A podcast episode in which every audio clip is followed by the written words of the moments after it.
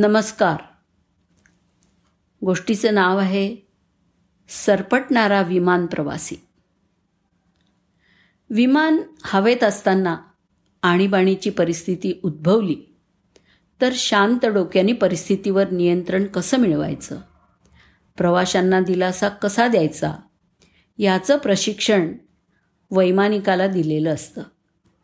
कुठल्या प्रकारच्या अडचणी येऊ शकतात आणि त्यावरती काय केलं पाहिजे? याबाबतसुद्धा सर्वसाधारण मार्गदर्शन त्यांना केलेलं असतं. पण आणीबाणीचा प्रत्येक प्रसंगात काही ना काही वेगळेपणा असतोच. आणि त्या क्षणी वैमानिक काय निर्णय घेतो हे त्यामुळेच महत्त्वाचं ठरतं. मात्र एखादी अडचण एखादा प्रसंग काही विलक्षण असा असू शकतो ज्याची कल्पना करणं जवळपास अशक्यच असतं. छोटं खाजगी विमान उडवत असलेला दक्षिण आफ्रिकन वैमा वैमानिक रुडॉल एरॉस्मस याच्या पुढ्यात किंवा खरं तर सीट खाली उभं असलेलं संकट असंच अनोखं होतं. वैमानिकासह केवळ पाच प्रवासी असलेल्या या छोट्याशा विमानात एक अनाहूत प्रवासी शिरला होता. त्याचं नाव होतं कोब्रा.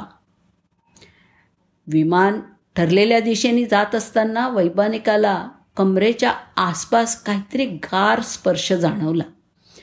पाण्याची बाटली साईडला अडकवून ठेवायची सवय त्याला होती. बहुधा आपण ती नीट बंद केलेली नसावी असं त्याला वाटलं. म्हणून त्यांनी सहज त्या दिशेला पाहिलं पण बाटली तर घट्ट लावलेली दिसली. मग त्यांनी जास्त चौकस नजरेनं खाली निहाळलं आणि त्याचे प्राण कंठाशी आले. फणावर काढलेला कोबरा जणू विमान कसं चालवायचं या कुतूहलाने सगळीकडे बघत होता. या पाहुण्याची त्याला कल्पना नव्हती असं नाही. ते छोटंसं बीचक्राफ्ट बॅरन फिफ्टी एट नावाचं विमान वर्सेस्टर फ्लाईंग क्लबच्या मालकीचं होतं. देखरेख करणाऱ्या कर्मचाऱ्यांना सकाळीच त्या विमानाच्या आसपास कोबरा दिसला होता. त्याला जंगलात सोडून देण्यासाठी सर्पमित्रांना पण पाचारण करण्यात आलं होतं. मात्र दरम्यानच्या काळात तो गायब झाला. तर गायब झालेला कोबरा विमानात शिरला असेल याची कल्पना तेव्हा कोणीच केली नव्हती.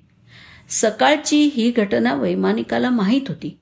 त्यामुळे त्यांनी विमानात आधी पण सावधपणे शोध घेतला होता. कोबरा नसल्याची खात्री पटल्यावरच चारही प्रवासी विमानात बसले. त्यामुळेच कोबरा दिसल्यावर त्याला भीती वाटली. तरी आश्चर्य वाटलं नाही. ते विमान तेव्हा अकरा हजार फुटांवर होतं.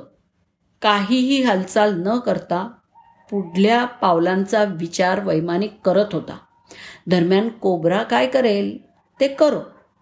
ते त्याच्या हाती नव्हतं. मात्र कोबरानी दंश केला. तर आपण अवघ्या अर्ध्या तासात ढगात जाऊ याची त्याला खात्री होती.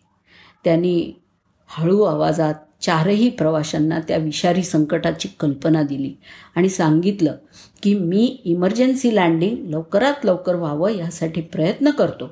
तुम्ही फक्त सावध राहा कारण या अनाहूत प्रवाशाच्या हालचालींवर आपल्यापैकी कुणाचंच नियंत्रण नाही आहे वैमानिकाच्या इशाऱ्यानंतर विमानामध्ये थंड आणि भयाने गारठलेली शांतता पसरली.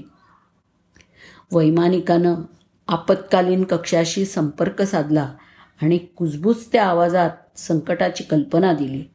कॉकपिटमध्ये कोबरा शिरलेला आहे आणि काही मिनिटांपूर्वी तो माझ्या सीटच्या खाली होता. आता तो कुठे आहे याची कल्पना नाही पण तो विमानातच असणार हे निश्चित. आपत्कालीन कक्षांनी पुढची हालचाल तत्परतेनं केली आणि काही मिनिटातच विमान सावधपणे वेलकोम शहरात उतरवण्यात आलं. एक एक करून सगळे प्रवासी सुरक्षित खाली उतरले. त्यानंतर वैमानिक पण उतरला. या घटनेनंतर वैमानिक रुडॉल एरास्मस हिरो ठरला.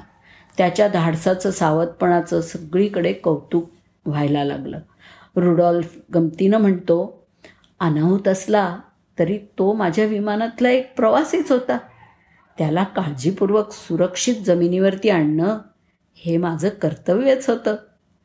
Beechcraft Baron fifty eight land झाल्यावरती पुन्हा एकदा विमानाची कसून तपासणी केली गेली. तेव्हासुद्धा कोब्रा महाशय कोणाच्याही नजरेला पडले नाही अर्थात काही दिवस तरी म्हणजे हा सरपटणारा पाहुणा गेल्याची पूर्ण खात्री झाल्याशिवाय हे विमान आता हवेत उडणार नाही. धन्यवाद.